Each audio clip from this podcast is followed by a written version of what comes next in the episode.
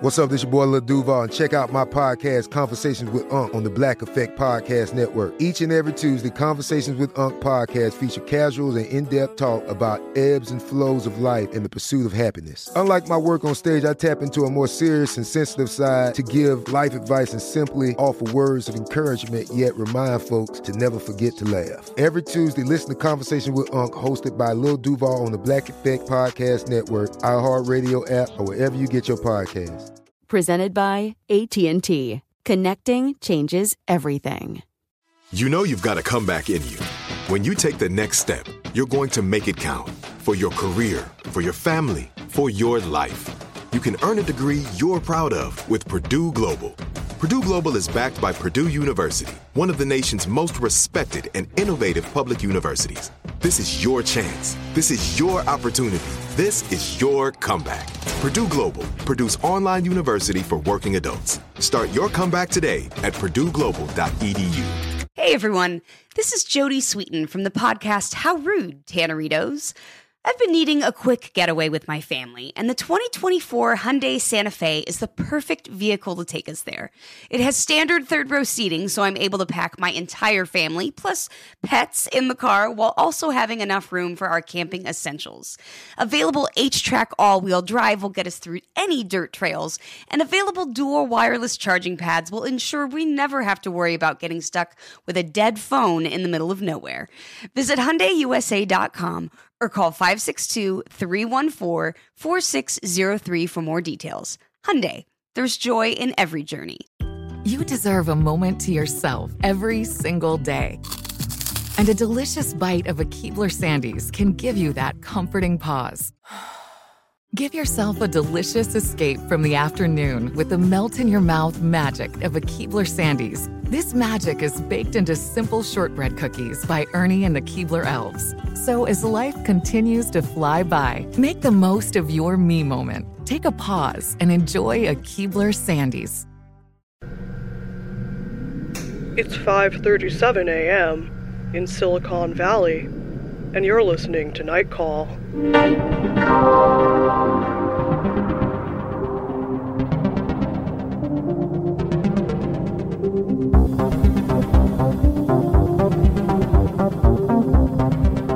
Hello and welcome to Night Call, a podcast for your strange days and lonely nights.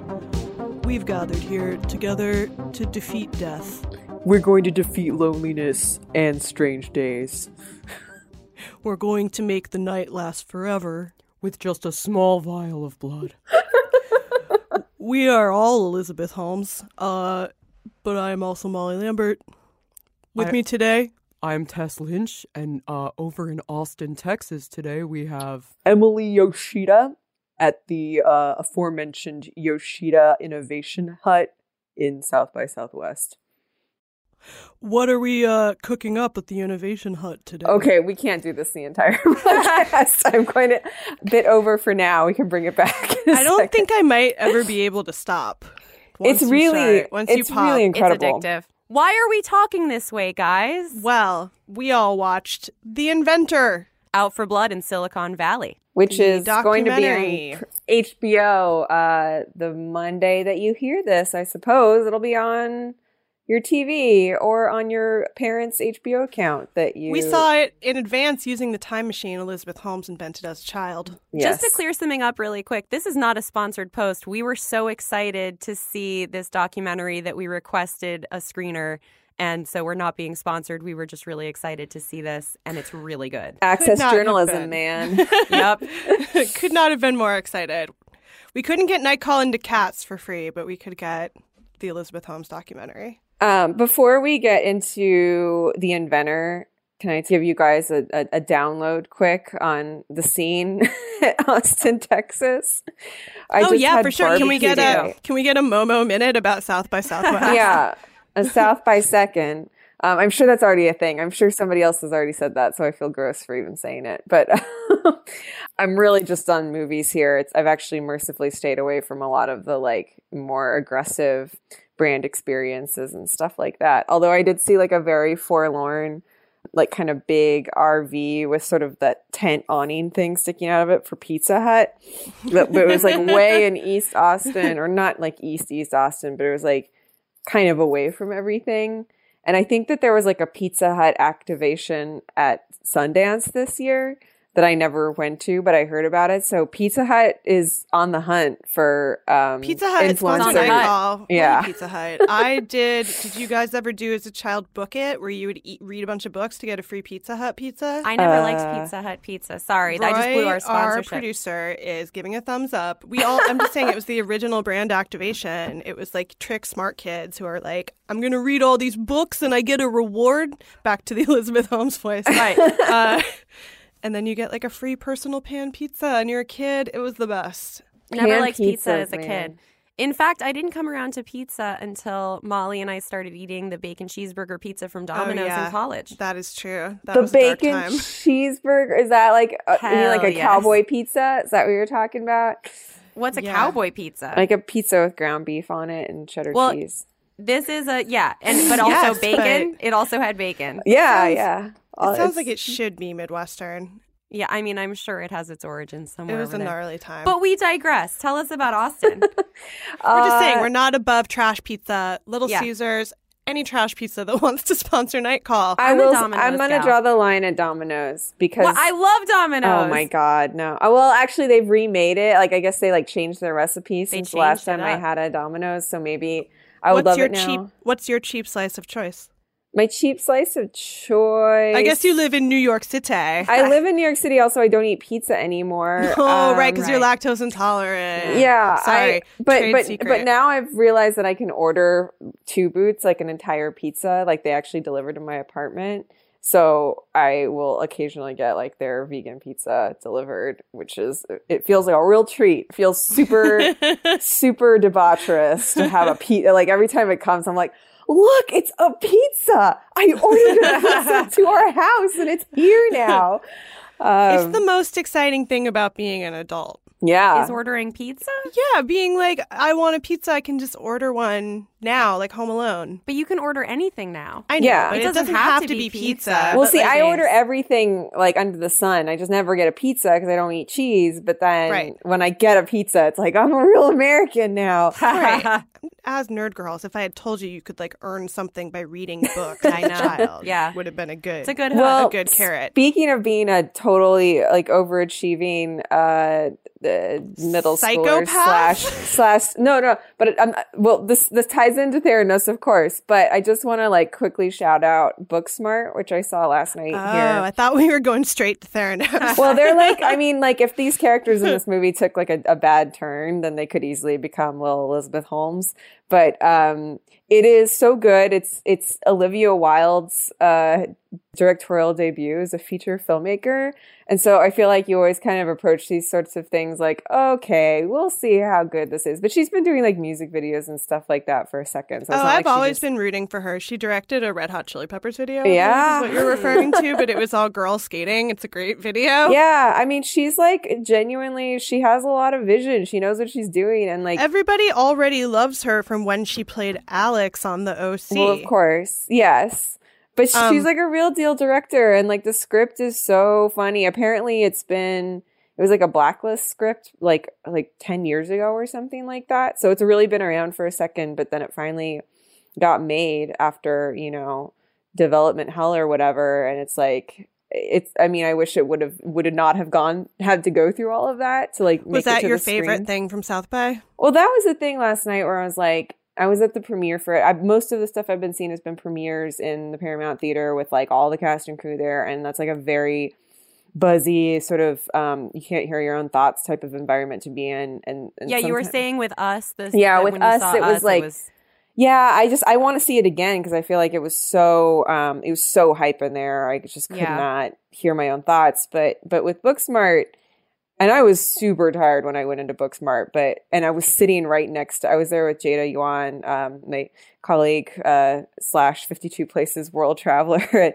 um and we were both like zonked out when we sat down. And then like as soon as the credits started rolling we're like did we just watch the like the next classic a la Clueless or Mean Girls or something like that. Like it Ooh. felt it felt like a really big deal movie to see there. It's really really funny. Um, it's like Beanie Siegel um, and Kaitlyn Dever are like these two overachieving girls who realize like they didn't need to overachieve so much because all the like partying kids and sexually active kids in their high school all got into Ivy Leagues too.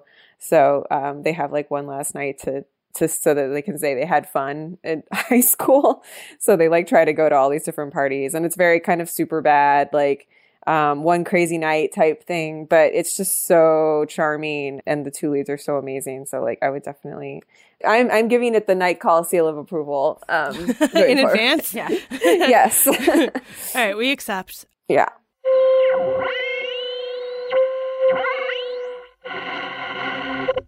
Today's episode of Night Call is brought to you by BruMate.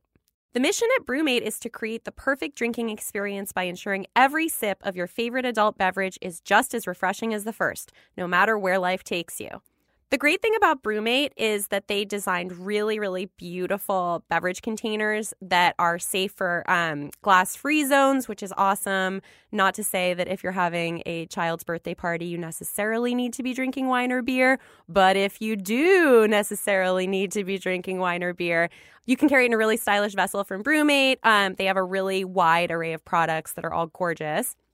Unlike other brands that only cater to the outdoorsman or outdoor fanatic, BruMate has a stylish solution for everyone. They have over 30 color options to choose from, including matte, glossy, and glitter finishes to match your drink of choice, style, and personality. I'm particularly a fan of the matte black, and I also like the Carrara marble and the wood. Their BevGuard technology ensures there's never a metallic aftertaste. Drinks taste great, and they're the same temperature from the first sip to the last, which is awesome. If you're sick and tired of hauling around ice and being limited by glass free zones, BruMate's products are all glass free zone friendly and they don't require any ice to keep your beverages at the perfect temperature. You can pour it, put it in your bag, and go wherever you'd like without lugging around an inconvenient heavy cooler or ice. BruMate works with hot or cold beverages, so it's great for keeping alcohol cold, but amazing at keeping things warm too, so you can use it for coffee and tea in the morning and end the night with a nice cold one. Right now, BruMate is giving our listeners a special discount of 15% off your first order when you go to www.brumate.com and use our code NIGHTCALL. That's 15% off when you use our code NIGHTCALL at brumate.com. B R U M A T E.com. Don't let summer heat ruin your drink. Go to brumate.com and beat the heat this summer. That's B R U M A T E.com, code NIGHTCALL.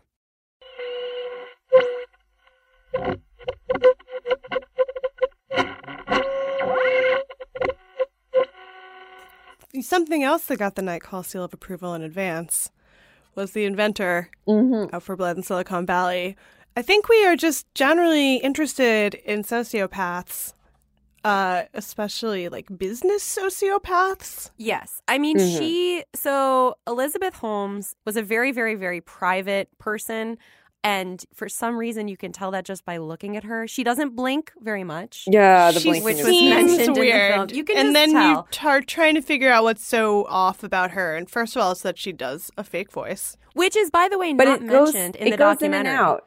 It, no, I There are think somebody does things. mention it that she does it when she's like playing herself for an interview or something, but like person to person, it would it would kind of lessen. I mean, I think she has a naturally kind of lower voice, but Well, but she really hear it- plays it up in I in like don't know. interviews. I don't know. There are truthers out there. There was a segment from a podcast that you can find on YouTube where she slips and her voice is much higher. yeah. Really? And there's a the- yes. podcast about it that I think people were saying also they found like people who knew her before and were Yeah. like, that's that's new. It's wild. Um, but she also wears the Steve Jobs turtlenecks all the time. She doesn't blink. I have a pet theory that she's maybe wearing color contacts. No, really? Hmm. They're very intense, and when they show the older pictures of her, it looked like she had brown eyes, and I was like, oh, Molly. wouldn't be, wouldn't put it past her. right. Well, the thing that's so jarring in it is, I mean, it's kind of skipping forward. First of all, this is a, doc- a documentary by Alex Gibney, who's like done all of the big HBO documentaries recently. He did Yes, the he Going did Clear Going one. Clear. Yeah. Um, And he- Enron. He- yeah, he Yes, did the yeah. Enron one. He Which, did, um, interestingly, Elizabeth Holmes's father Yeah, worked at. that explains it all. Yeah. I think. Um, and they Mm. don't maybe bring that up in the documentary. No, they I think don't. they've they maybe briefly mention it, but you have to, you know, blink look and you'll miss into it. Right, but you're like, Yeah. no wonder she's a scammer. She Mm-hmm. like her dad was a scammer, and they like lost a lot of money apparently. Yes. And they they ran I mean all of their friends were like these kind of luminaries and I guess Well- that her like great great grandfather uh has like a hospital named after her. Right. him. She used she like used just rich white privilege to scam her way to the top of Silicon Valley. But again, it's like the people on the she put on the board, none of them were scientists. Right. They were all She's like people Henry Kissinger. Henry on- Kissinger, which is your first clue that something may be amiss. He's also on the International Olympic Committee. He gets paid to go to the Olympics.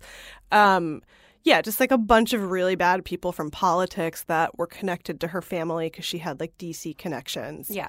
Yeah. And then she got a bunch of seed money. It was like she made the company exist based on this idea that she could create a blood test from a pinprick sample of blood. Well, for anyone who's not familiar with Elizabeth Holmes, her company Theranos um, is basically the origin story is that she was terribly afraid of needles, and her mother and aunt, or like another family member, were so afraid of needles that they would faint. So her idea is that instead of drawing from the vein, you do a pinprick, you get a tiny, tiny sample of blood, and then you feed it into this machine called the Edison, uh, which later I think she tried to rebrand as Mini Lab, which looks like a small, you know, printer basically, and that that would be able to run a battery of tests, like 250 different blood tests. But in actuality, uh, when this was rolled out, the the pinprick wasn't enough blood. You actually had to do the regular draw, and she was lying when she said that the tests were being performed by the Edison because they actually were being performed by the the more traditional um, blood testing machines that are big and bought from third parties. Yeah. So Yeah, there's a the lot deal. of stuff that the documentary goes into, like, you know, drawing on the irony of calling the box the Edison, uh, because so many of, like, Thomas Edison's patents were things that he also did not really know how to do, but would say he, he did them and find some way to, like, you know, do a demo at a World's Fair or whatever.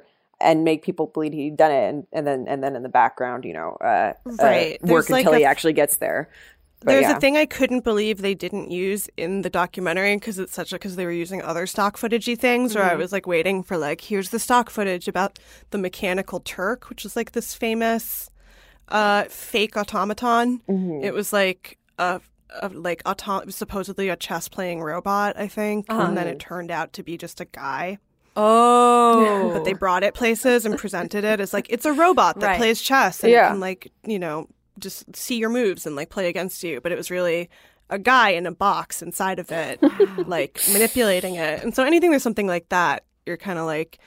Yeah, you can like maybe trick people into thinking it works in like your lab environment, but I that was like there were so many the- things about it. Yeah, this is all the science version of the stuff we were talking about last week with the psychics and spirituality. It's like you take advantage of the stuff that people want to believe in and you make it just credible enough that they'll look over any of the like cracks or uh, inconsistencies or something. Because people really wanted this. Like it would have yeah. been like a real disruptor of the entire diagnostics industry, Right, which but is they like show, like, thing. There's a professor immediately who's like, "You can't do that; it won't work." Yeah. Yeah. you know, and she had declined to kind of work with Elizabeth Holmes on the project and passed her on to someone else. And then that person got taken in by the crazy eyes. A lot of people got That taken woman in. A is lot of old white men, especially, a lot of got old taken white men got taken in, and The professor also- is amazing though, because she's so like, I like she does not She's give a cool. fuck anymore. Yeah, like, she's like- she's a good character in the documentary. yeah, she's the one. She's one of the good people. Um, everybody else gassed up Elizabeth Holmes because she was like the perfect embodiment of what Silicon Valley wants to believe about itself, and Well, she was one of the only female like CEOs in one of Right, these 'cause she- disruptive sector, like sector disrupting industries, and so there was a lot of incentive to play that up for you know that she right. well, it's also like she American she or bought her way in, but like so did the rest of them, and right, like yeah. uh that was the thing too is when they were like, well, everybody liked all the move fast and break things, but like you can't do that in medicine. And I'm like, you shouldn't do that in other things either. Like Yeah. it's always just like breaking labor laws. You Yeah. know, is what it always is. Well, that's what the break That's- things is. yeah, that's what gets Like, broken. With yeah, like Uber is also like a big fucked up company Mm-hmm. that like just keeps secrets about itself. All these pe- companies are just like, well, we can't yeah. tell you. What's Both- really interesting about the threat posed by Theranos was eventually, um, towards the end of the documentary, they talk about how people were coming in to be tested for syphilis, and nobody was really trained. There That was the only test they could get the machine to do was to test for syphilis. Right. But it's also like the separation of the carpet world, which was like the, you know, kind of slick Silicon mm-hmm. Valley, like Elizabeth Holmes was like wandering the halls in this glossy building, and then the tile floors where the lab technicians were working. And I think it was, you know, there, like in the science realm, that people finally came forward and were like, hey, this science is bullshit. Like, I would not trust these test results. No one should trust these test results. It was, you know, Yeah. it wasn't in the documentary, but um, I think it was in a Vanity Fair article about her. Maybe there have been a bunch of articles, obviously, over the past year or so. All of which we read last all night. of which we read last night, but about her dog. Um, she has a Siberian, Balto. uh, yeah, Balto, the Siberian Husky, who she told everyone was a wolf. But she would bring him to work, and he would contaminate samples with by like shedding, and he wasn't housebroken. No, it's just like peeing everywhere all over the place. It was a real And she would just pretend it wasn't happening. And I think that's just her general attitude Right. to life and it takes you so far. yeah, Um, that's the whole thing. Is it's just like people would come to her and be like, It's not working, it's never going to work and she was just like you're not trying well, hard she was enough. impenetrable. I mean, Yeah. she wouldn't she wouldn't disclose any of the mechanics of the machines that she had designed, or you know, had kind of used other people's uh, ingenuity to help design. I think Yeah. that was one of the people um, who she worked with, Ian Gibbons, who was one of the scientists that you know she kind of took some of his work and brought him on the board, and he eventually committed suicide. Yeah. um, which Yeah, his- that was real sad. it was super sad. And his widow, you know, talked about how uh, Elizabeth Holmes had called up after he died and instead of offering her condolences, was like, hey, I'm going to need everything, uh, all of his paperwork that Yeah. related to Theranos because I don't want it to get out. Yeah, Um, because this was really like late in the like. I think that the kind of noose was tightening around them, so she was getting like super paranoid about everything. Yeah, she never breaks in the documentary because they don't get any like new footage with her. A lot of it comes from the stuff that Errol Morris. yeah, the shot. Errol Yeah. Morris, the inter, uh, ant- That's yeah, like the funny stuff. subtext of the documentary Yeah. is the documentarian feuding with Errol yeah, Morris. it's total about, shade like- on Errol Morris. It's so sitting there- shady to Errol Morris. He's Errol so Morris he's sitting there duped. like totally credible, like you know, crossed arms in his director's chair, like uh, you know, asking her to tell everybody why she's a genius, and it's like, but that footage is incredible because that's yeah. the stuff where you're like, you feel like you're looking at this mask of a human. Because you know the Interrotron is the thing that he invented where it's like so the interviewer the way that the camera is set up it's it's set up so that the person is having an eye to eye conversation with the interviewer but they're also looking right into the camera um so you get this like you get the unblinking stare like in in all its glory with like ring light 360 lighting around it and you can just see like she says something at some point in the She the looks like an alien. Yeah, but she also says like, "Oh yeah, I only sleep like 4 hours a night." And Mm-hmm. it's like maybe you should sleep more. Like you look tired and I also feel like there's such a thing as like sleep psychosis. Like, Well, also, who you knows can if make bad that's true? decisions. Who knows if anything she says is true? right. Well, because it's all very buzzy. I mean, she's vegan and these are her smoothies. and she doesn't only has sleep the and- one outfit because Yeah. she doesn't want to think about how her looks Right. and And and it's like I was thinking about it because I was like not to like cape for her at all because she is a psycho, but it is that thing where you're like, well, why is she the only one who gets punished?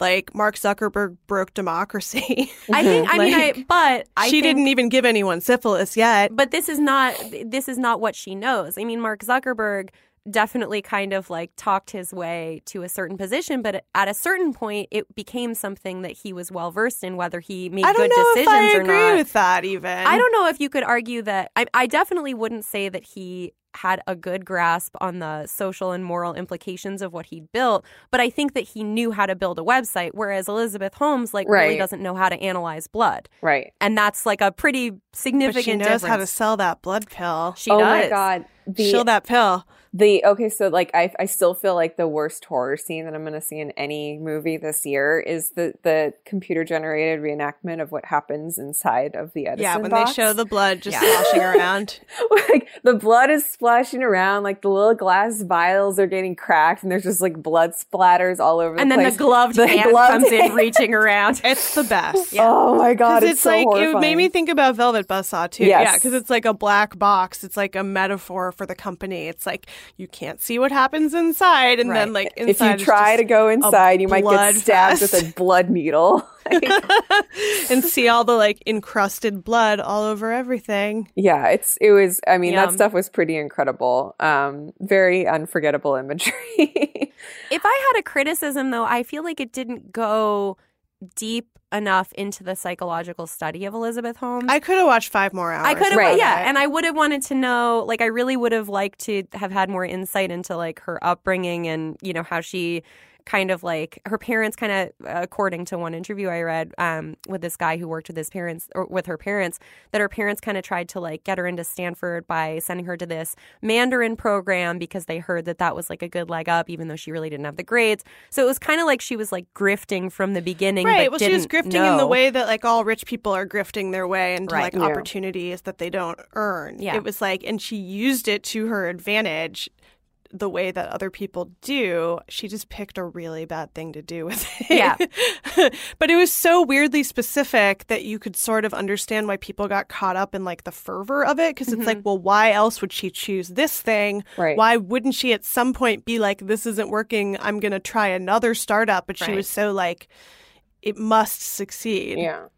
I do think like the movie feels like just an ad for the Bad Blood book, uh, the John Carreyrou book about her that came out a few months ago. Because it does like it, everything feels like you could go so much deeper in it, and I'm sure that the book Yeah. does get I mean, deeper into it's- all of it. It's also like maybe it's comforting to us because it's like a story about the power of journalism. right I mean that is the like emotional core. The core Enron doc is the same. And Yeah. In the same t- thing, it's like they think you're stupid, so they say things in front of you that they shouldn't say. But there's Yeah. also the guy from Forbes who put her on the cover of Forbes and then later has this reckoning. He of was- yeah, he was I mean, he was out. upset. Yeah. and that was great Right, to but see. again, like, what if they did that to like Airbnb and stuff, like other companies that are like grifters that have grifted their way into a position, but like it's all a Ponzi scheme. Right. All the startups are Ponzi schemes. But I think what's what's different about this is that you would, at least I would think that in medicine, you know,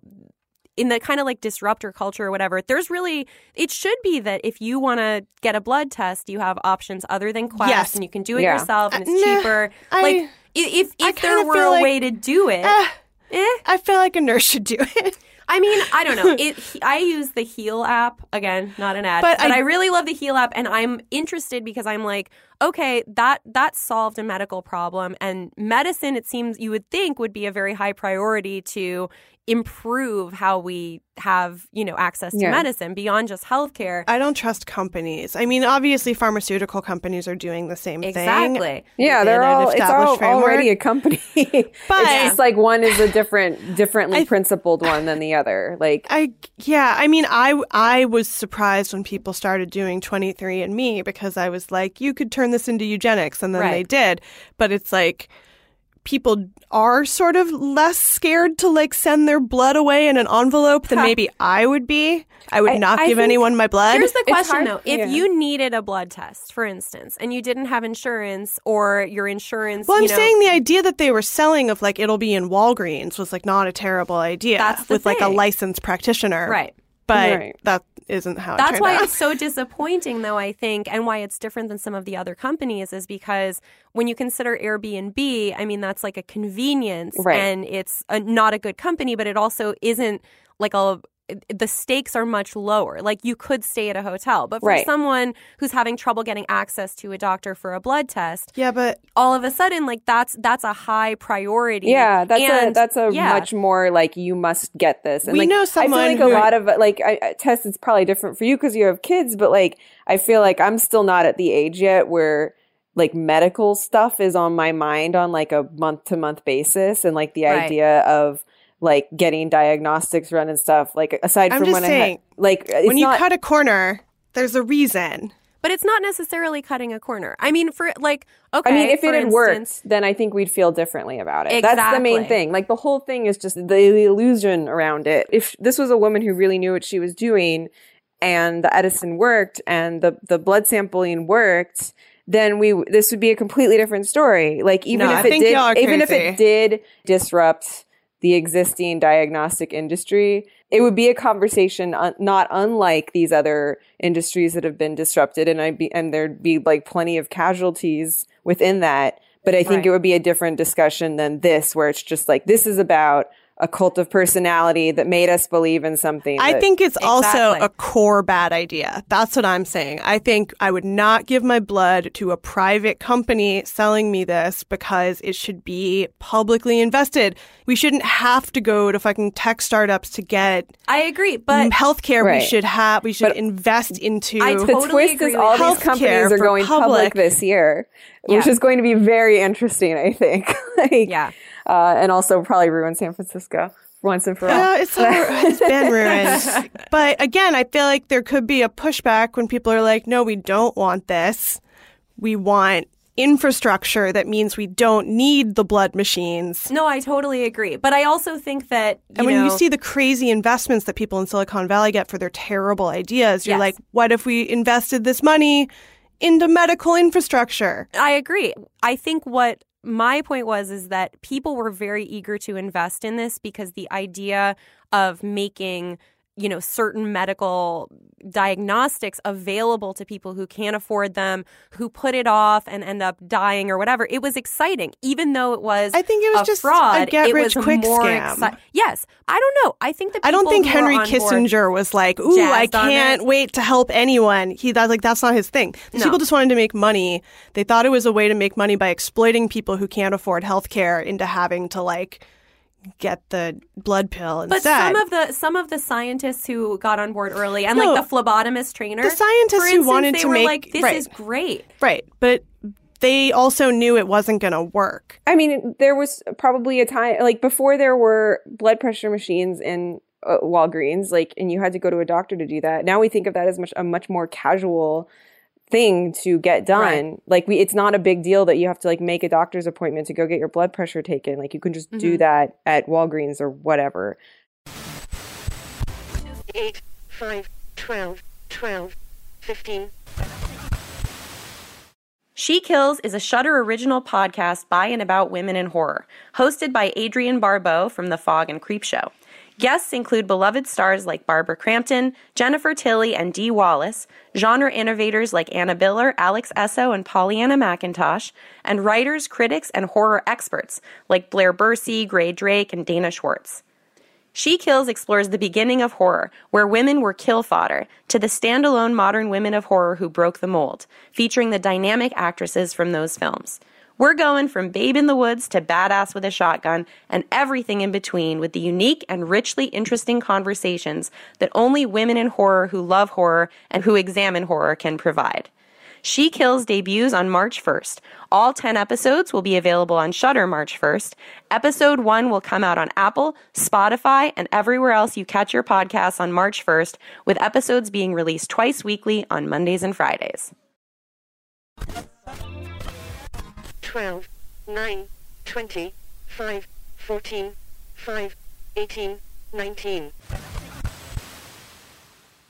I'm going to go with bring back in-house doctor visits. Well, that's that's why I mentioned heal is because like my so my daughter had to go to the doctor today and it's across town you often like have to wait for an appointment even if it's a not well visit for a little kid and it's just to check their ears, check their nose, check their throat. Mm-hmm. It's like a 3-hour thing. It's expensive even when with insurance. Then I thought like, you know, I think that heal is like a brilliant app and there are others like it like i think doctor on demand. But the idea that you have doctors who come to your house for things that are not life threatening but is it like an uber of doctor? Like No, how do you know it's a real doctor and not someone who like you- said they were a doctor? These are UCLA doctors, and so you can look at their, you know, you can you can view who the doctor is and where they went to school and everything. I've used it a bunch, and like I don't know that I would want to use that in a life threatening emergency. And in fact, when I tried, they were like, "No, go to the doctor." But I mean, it's it's not necessarily like a lot of people are, you know, saying like I I have the time, I have the money to just go to the doctor when I Yeah. feel sick. So there have to be alternatives until we get the infrastructure going. I like I've gotten sick so many times since I've lived in New York. Like I, I used to never get sick at all, and now it's like constantly. Like I Mhm. do the I do like urgent care, which is like like the middle point between those two things, right? Like it's a, it's yeah. a totally It's broken. We all agree it's broken. Yeah. I just don't think startups are going to fix anything for anybody ever.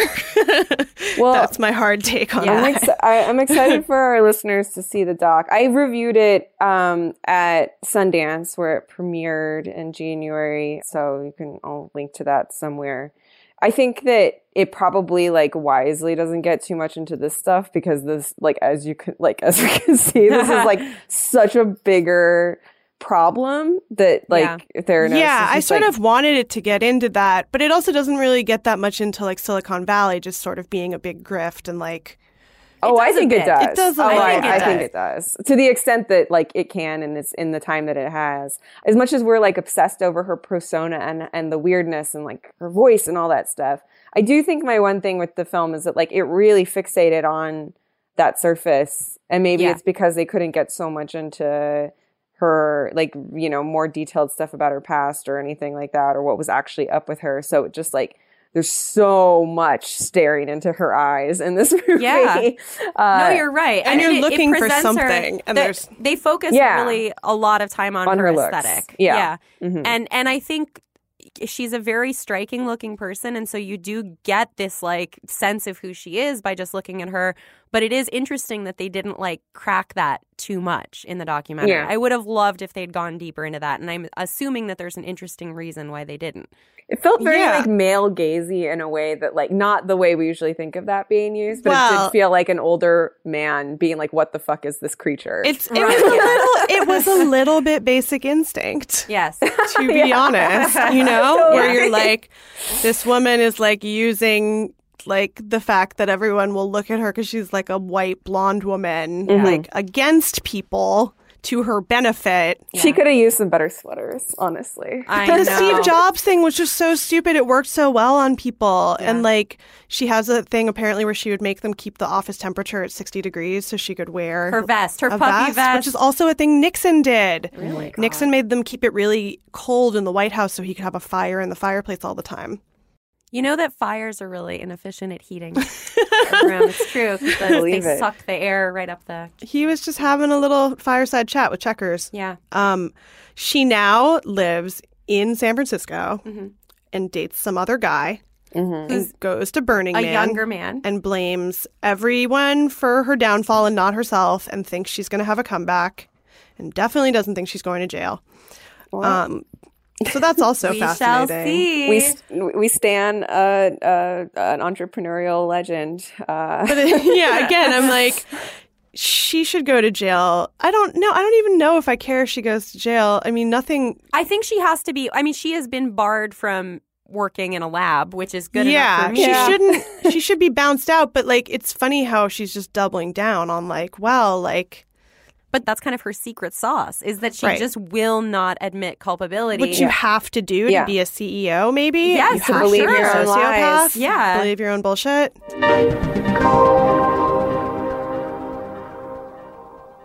Hey guys, do you feel like taking a night call? yes. Sure. Okay. Hi, Night Call. At a Sunday family lunch, I was talking with one of my favorite humans, Chris, my sister in law, who happens to be a middle school science teacher. She often has interesting science anecdotes that we collectively geek out over. The latest was no exception zombie crickets from Nat Geo, horsehair worm, Paragordius varius, house cricket, Acheta domesticus. The house cricket loses its will and its life to the horsehair worm. Larvae of the parasite infiltrate the cricket when it scavenges dead insects, then grow inside it. The cricket is terrestrial, but the adult stage of the worm's life cycle is aquatic. So when the mature worm is ready to emerge, it alters the brain of its host, driving the cricket to abandon the safety of land and take a suicidal leap into the nearest body of water. As the cricket drowns, an adult worm emerges, sometimes a foot in length. Ah! Why is the why is the worm so long? I don't know. If you have a subscription to National Geographic, there's a brilliant long read entitled Mind Suckers from the November 2014 edition. we will link to that. Night calls always seem like a safe place for all things insects. Thought y'all might appreciate the insanity of the natural order. Take care, Anna. Guys, discuss. This is insane. I've never heard of this before. Um, I have a related. Okay, so by the way, we got this um, a little while ago. Last night there was a cricket in my bathtub. This happens a lot where crickets end up in my bathtub. Don't know why that is. Uh, Because they come in from the the faucet, water the window, drain, the faucet. I don't know, but then I was like, is it trying to? It was an empty bathtub, but I was like, is it just waiting for me to fill this so it can die and a giant worm can come out? No, thank you. do they get Whoa. um, thirsty the way that ants do? Like, like ants will always seek out, like they'll hang around your drain and stuff just Oh, to like yeah. get that water. it's weird. I mean, crickets, the crickets have been out in full force recently, um, the past couple of nights in LA, making a big cricket racket. Uh, Uh-huh. But I did not hear them when it was raining, so I assume they go away when it rains. This is based on no science at all, just me sitting outside.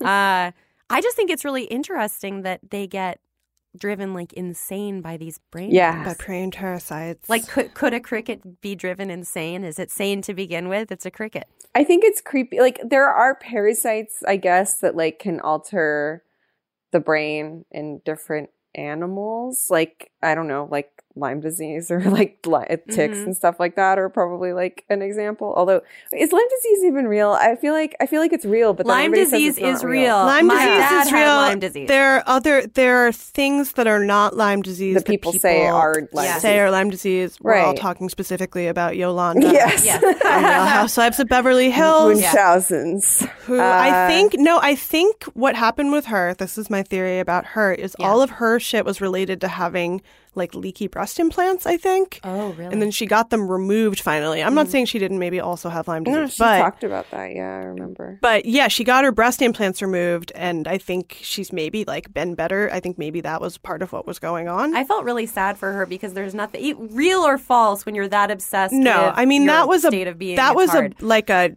Lars von Trier movie. Yeah. It was, yeah. inside that show with her and like her giant fridge that's only vegetables and like a giant bowl of lemons. yeah. Oh my god. Aspirational. Anyway. and yet Uh, but yeah, I think the creepy thing about this is that it's like one, it's one on one as opposed to like, I don't know, having like a, a, a bunch of like small parasites that like I'm are gonna- on, like a much. I'm gonna go with any parasite. It's a scary parasite. Well, having but like having news one that for you, basically Molly. like takes over. It's like a body snatcher, uh, but with like a cricket. Oh my god! And the illustration, the like CGI re- recreation. There, yeah, there's a lot of body snatchers. yeah. We should do more. If you there know, are good parasites though. You know, my mom. I remember being really little, and my mom was like, "You know those." Like tiny microscopic organisms that walk on your eyelashes and eyebrows. And I was like, no. and she was like, they look like little donkeys. And so the other night I was telling my kids about it and I showed them a picture. I don't remember what these And like, they went, tiny little creatures. "Ah." Yeah. And they were just like, get them off. And I was like, no, they gotta, they gotta stay because they probably. I think you've bad told me this before because I Yeah. remember the tiny little donkeys. That's Tiny a, that little is a nice way to think about parasites. Some parasites are helpful. What if we're just parasites? We are on a parasites. large organism. We are hundred percent. We're parasites. totally That's killing why the organism right now. We're part of the voluntary extinction project. Yep. Um, This is a really great uh, night email. I'm glad that Anna brought this to our attention. Uh, yeah, crickets are lucky. I think also. yeah, They you're are. not supposed to kill them. yeah. We've talked about Don't this on the podcast because there was one time when I had one in the bathtub and I tried to save it and accidentally chopped off its head, and then was like, "What do I do?" Just like cursed. It's like Oh, breaking a mirror. I was like, hereditary. no. yeah, I love crickets, I like to try to be nice to all the bugs. It is. It's coming in except for mosquitoes, the deadliest animal. Which don't forget, it's your duty to kill mosquitoes. I know, but even then, it's like they're just you know just looking for a bite. They no, Molly, no. Um, you guys made me watch. You you decided. Don't decided. give me any blame Well, for I'll this. just say Hey, This was all Emily's choice. We put out a call for erotic thrillers because this is our. erotic, Erotic odyssey. Odyssey.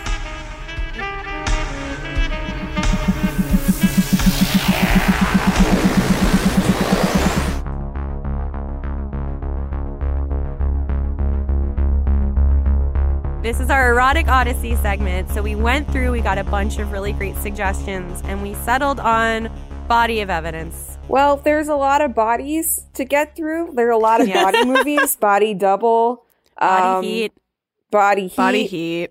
body of evidence, and I had not seen Body of Evidence. I did not. I thought it I've was like a seen it. beloved None classic. of us had seen it. Oh, Okay. No. I thought you. This was like a movie that had made an imprint on you. No, uh, from absolutely like not. I mean, I'd always something. been curious about the Madonna and Willem Dafoe movie, but like I had not seen it. Uh, Well, fun thing about this movie, it takes place in Portland, Oregon. yeah, it, For no reason. it's the, Portlandia of the 90s. It takes place in yuppie Portland, which was amazing because I didn't even know that existed. I It's like, like the most heated debate over whether or not that what Madonna lives in in this movie was a houseboat. It was a It a houseboat. It was clearly a houseboat. My husband was just like, like, no, it's just, like Andrew Cunanan at the end of American with Crime the Story. whole thing the whole thing. totally Yes. Cunanan. Uh, but my husband was like, no, it's on a peninsula. It's too nice to be a houseboat. I was like, that is a Uh, luxury it sounds houseboat. like your husband could work for Theranos. You're right. that sounds like a dog that's a Houseboat wolf. I want to get into this. I know it's a houseboat because in the iTunes summary for this movie, where you can rent Says this chased movie to a houseboat. the lean price of three ninety nine, it says sex bomb Rebecca Carlson, played by Madonna, parades around naked in front of the open windows of her houseboat at all There we go. hours.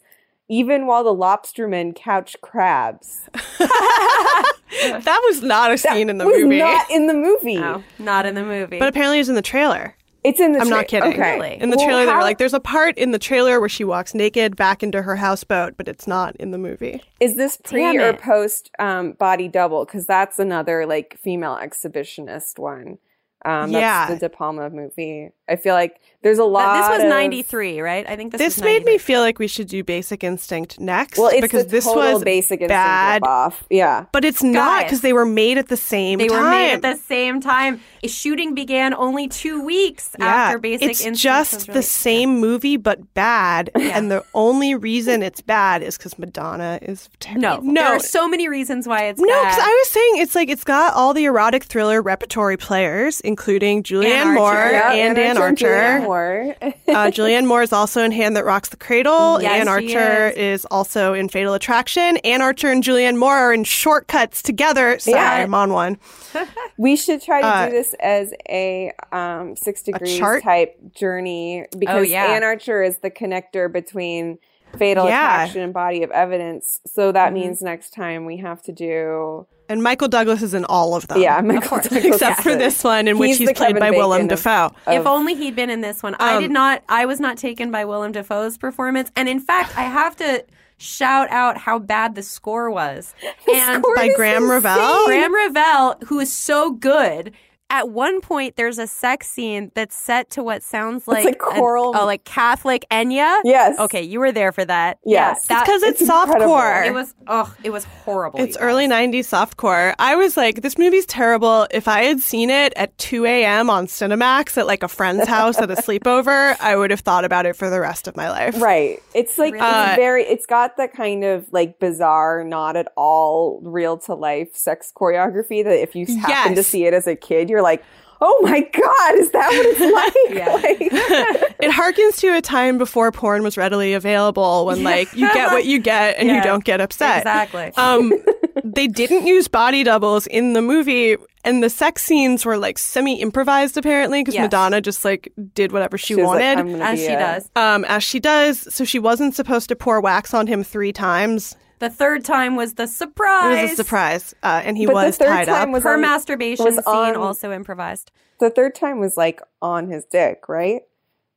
Because it like there's. I think no it was supposed to be like on an his insert pelvis. shot of all of the wax drops where you see Yeah. it like on his chest, and then the third one that he's just staring down at his crotch and there's no cutaway. So I assumed she was dropping hot wax on his. dick. well, it's very possible. I have to say that I thought I had like solved the movie about 60% of the way through because there were like a lot of red herrings in this movie. And one of them was this scene out of nowhere where Willem Dafoe is like being offered a donut, okay, in a in, at work. And they're like, this guy randomly is like, eat the last donut. and then the camera zooms in on this one donut, and then it's like that's it, right? And then later. Madonna's whole MO is that she preys on men with heart conditions and gets written into their will. And uh, at one point, they're kind of like being coy with each other, and and Willem Dafoe's like, "Oh well, do you see anyone in this restaurant who's into like your kind of your thing, your brand of kink?" And she was like, "Yeah, but he doesn't know it yet." That's a and I good was like, scene. "Oh, he Yeah, has that's a the heart only good condition. part in the movie, He has a heart condition. That's why he didn't eat the last donut. So she's gonna like try and kill Willem Dafoe. Oh, I like how you But motivated why this. is the donut in the, it? It was wrong. I thought. What's the deal with that donut? Yeah, I thought it was about the cocaine use. It was not a powdered donut. I thought it was, a powdered donut, Oh. and it reminded me of In Basic Instinct when everyone's like casually making fun of Michael Douglas for shooting a Taurus. Right. when he was Right. all coked out of his brain. Yeah. They're all like, haha, shooter, you want a diet Coke? Oh, also so weird in this movie is how like everything hinges on nasal spray that has been contaminated With with cocaine. Yeah. Everything about it is weird, except again, I feel like if it was somebody other than Madonna, like again, like Fatal Attraction, you're like, it's not that he's unhappy with his wife. His wife is Julianne Moore. Yeah. yeah. And she's like giving him the business. It's also. like the most nothing Yeah. character. Also, the basic gist of this movie. It is basically just Basic Instinct. Uh, Madonna is a woman who has a boy, like a rich older boyfriend who is found dead watching one of their sex tapes, and he's been like handcuffed to a bed. Um, Fornicated to death, he, as they he was say. She's the murder weapon. She She was the the, murder murder, weapon. weapon. She is the body of evidence. and then all you know, everybody thinks that she did it, but Willem Dafoe is the lawyer who decides to represent her for reasons unknown. He just walks up to her at a funeral and says, "Do you need representation?" Uh, while she's crying, and then they start working together. Again, I don't know anything about like legal dramas at all because I never watched Law and Order, but like when he's like, I don't ask my clients whether or not they've done done it. I'm like, don't all lawyers have to ask their clients whether or not they've done it? Yes, but I also watched Reversal of Fortune last night as a Okay. chaser, uh, which is another like hero lawyer who's like, I don't even care if you murdered them or not. It's about the law.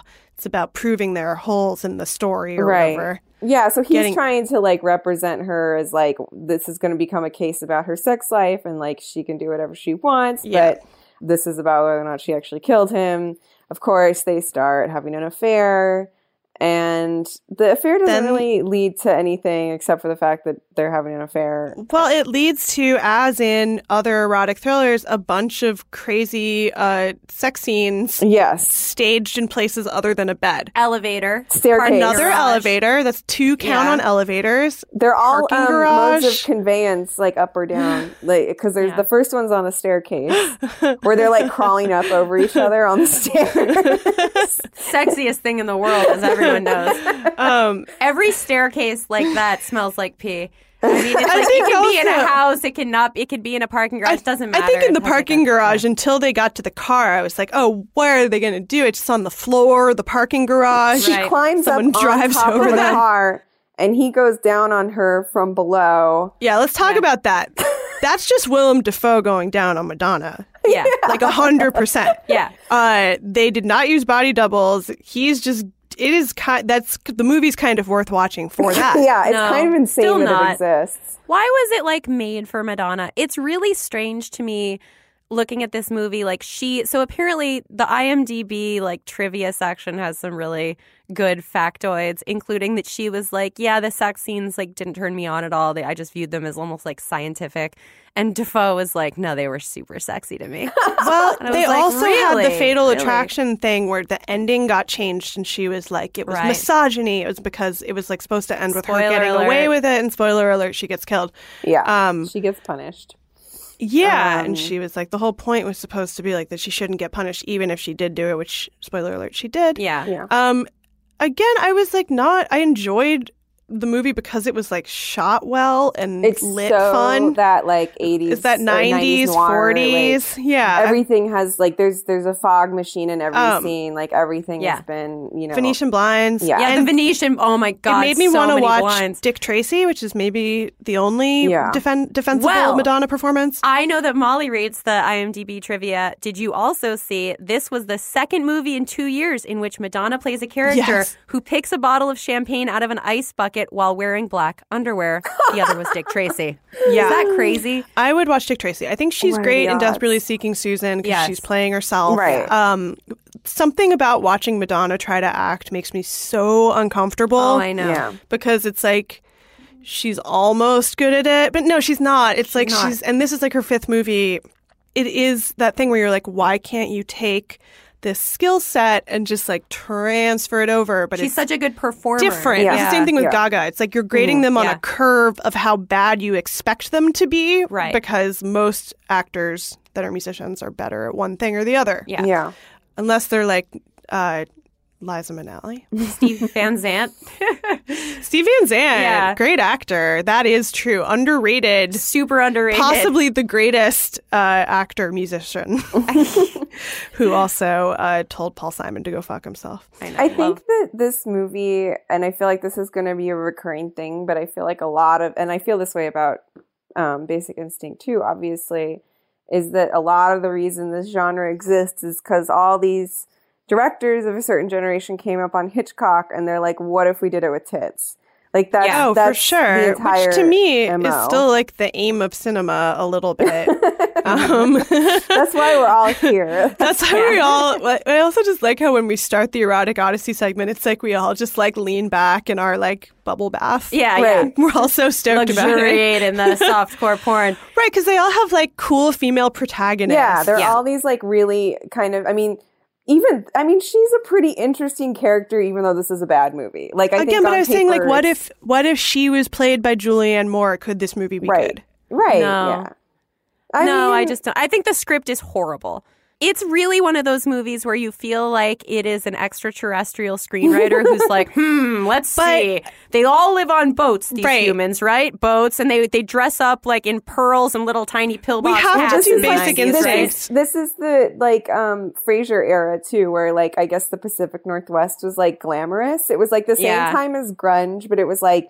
What if the Pacific Northwest, instead of being the capital of grunge, was just where like it was uh, like constant uh, Hitchcock noir and all the ladies wore Right, berets and I, pearls. I get Like, the idea. It's like San Francisco has the opera, and then you just keep going north. It gets like more opera Right. you Yeah, know? yeah. Mm-hmm. Till you get to Canada, the opera east of them all.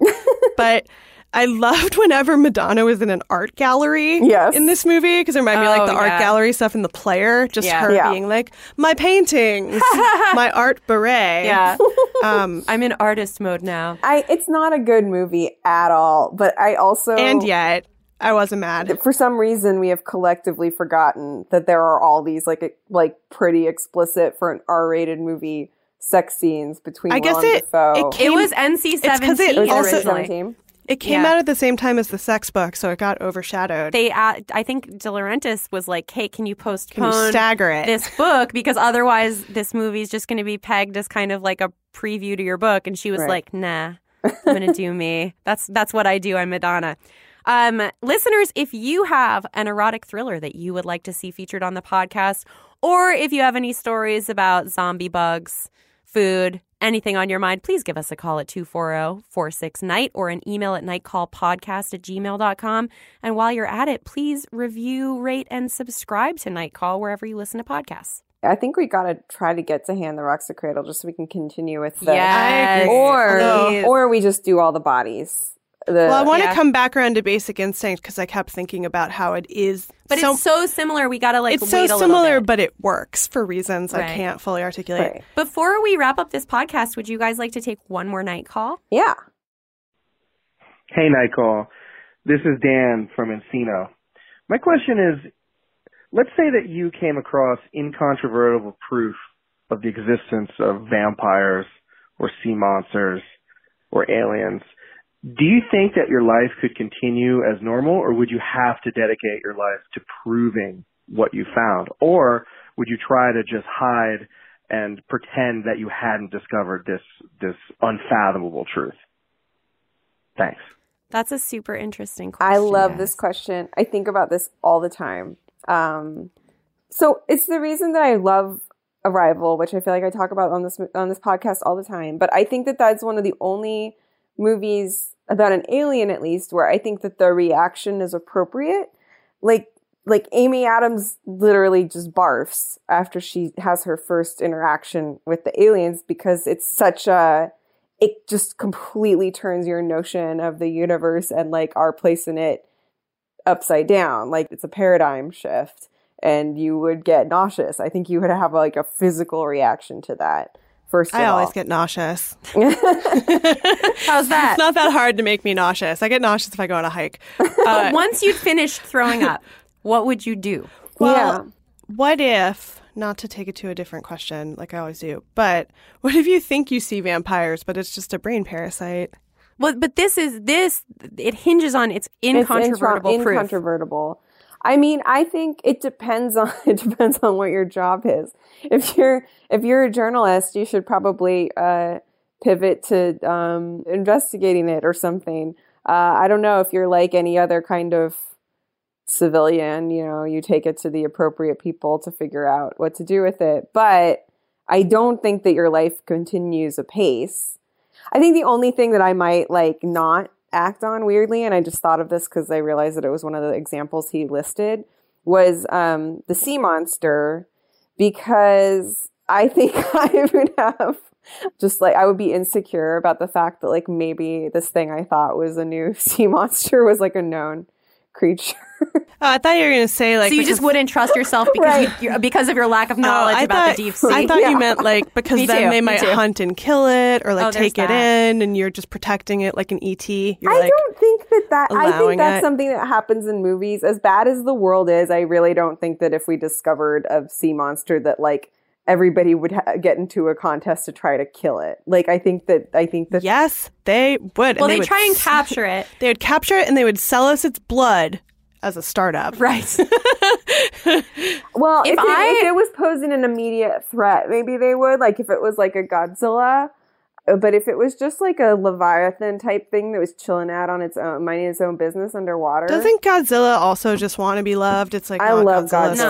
fault. Me too. Destroyer. Yeah, no, but it's not Godzilla's fault. no, it's the Godzilla is scientist's just fault. like it is. It is Godzilla is the fault of all of us. Uh, Here's the issue with this question. It's not like a bad issue or a flaw with the question, but it's something to consider.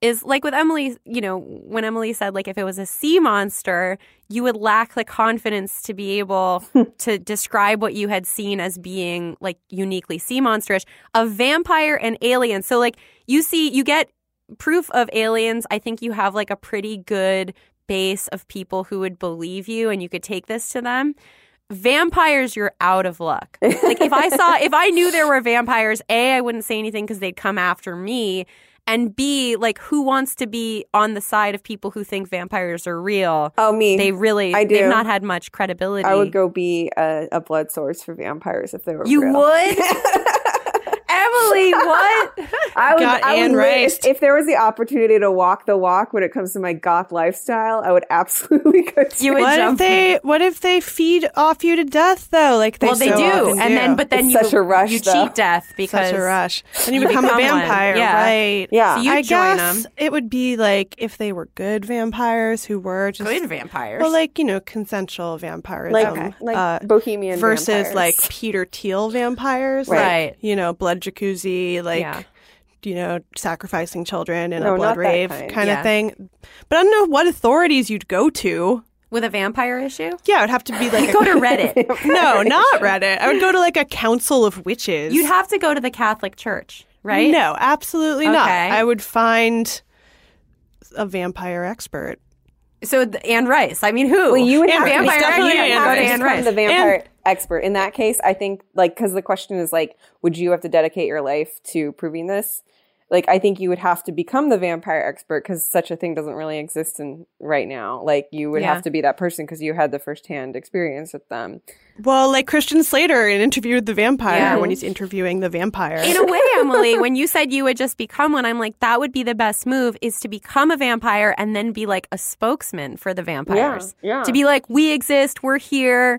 Like, I was a film critic at New York Magazine. now I'm a vampire, and I that's understand just both what I do. of- of both Yeah. experiences. Um, I hope you would still be on the podcast though, because that would be a really worthwhile. Like, you could dedicate your life minus one day a week. We'd to have just to being actually record it at night, though. Uh, spoiler: we don't record this Unless you're a Twilight vampire and then you just shimmer in the sun while you play Oh, old timey baseball. Also, we could you could come in the booth. We could turn off the lights. There's Oh, no yeah. windows, obviously. You I could, mean, you a lot could of usher things me about- into the booth like Justin Bieber, like with the blanket over my. A lot Yeah, of things about vampirism already fit well with our general lifestyle. It's true. That's the only thing where I would like maybe change my entire lifestyle around it. I think like everything else would be like I would be happy to be the whistleblower or something, and not not whistleblower in a way like go go kill the alien or whatever the thing may be. But I would be happy to be the person who was like, I have the video. I'm the person who brought this to the news. But like, I don't know that I would necessarily be spearheading the the, the thing. But I would like to be a Bunnicula. Mm-hmm. So a rabbit vampire. Yeah. or or did you mean that like figuratively? I think you understand me. um, I found out about a new UFO cult that we'll go visit next time Emily's in oh, town. good, great. Um, if you've got a question, a comment, or an erotic thriller, uh, something to say about blood pills, maybe feelings about aliens, vampires, and sea monsters, give us a call at 240 46 Night or email us. And nightcallpodcast at gmail.com. You can also follow us on social media at Nightcall Podcast on Instagram, Nightcall Pod on Twitter, and Nightcall Podcast on Facebook. And please uh, subscribe to us on iTunes. You can rate, review, and subscribe. Tell us what you think about the show. Uh, it helps more people find it.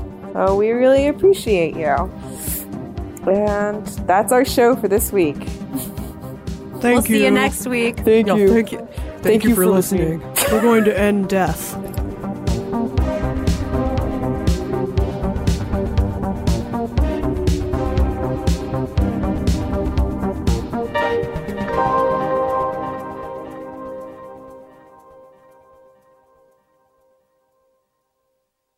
Tired of endless diets and weight loss struggles? It's time to say goodbye to frustration and hello to results. Introducing Smart Metabolic Burn from Brain MD, your breakthrough solution to fight stubborn body fat. Imagine burning fat, balancing glucose levels, and regulating metabolism in just 12 weeks. This unique two in one product combines the power of two clinically studied ingredients in one revolutionary formula berberine, which targets abdominal fat, and OEA, which curbs your appetite. With just two capsules a day, Smart Metabolic Burn by Brain MD can kickstart your metabolism, fight stubborn body fat, especially that pesky abdominal fat, and support your weight management journey. And right now, save over 30% on Smart Metabolic Burn at GetSmartBurn.com. The lowest price anywhere. That's GetSmartBurn.com. Don't delay. Transform your life with Smart Metabolic Burn from Brain MD. These statements have not been evaluated by the Food and Drug Administration. Our products are not intended to diagnose, treat, cure, or prevent any disease. Hey everyone, this is Jodie Sweetin from the podcast How Rude, Tanneritos. I've been needing a quick getaway with my family, and the 2024 Hyundai Santa Fe is the perfect vehicle to take us there. It has standard third row seating, so I'm able to pack my entire family, plus pets, in the car while also having enough room for our camping essentials. Available HTRAC all wheel drive will get us through any dirt trails, and available dual wireless charging pads will ensure we never have to worry about getting stuck with a dead phone in the middle of nowhere. Visit HyundaiUSA.com or call 562-314-4603 for more details. Hyundai, there's joy in every journey. Pacaso knows your vacation home is your best home. It's the place that brings family and friends together. It's where you're the best version of yourself. Pacaso makes it easy to co own a luxury vacation home in amazing locations. Listings start at 200K for one eighth ownership. Pacaso does all the work for you. luxury furnishings, maintenance, billing, scheduling, and more. And you can resell on Pacaso's marketplace anytime, historically for a 10% gain. Visit Pacaso to see thousands of listings. That's P-A-C-A-S-O dot com.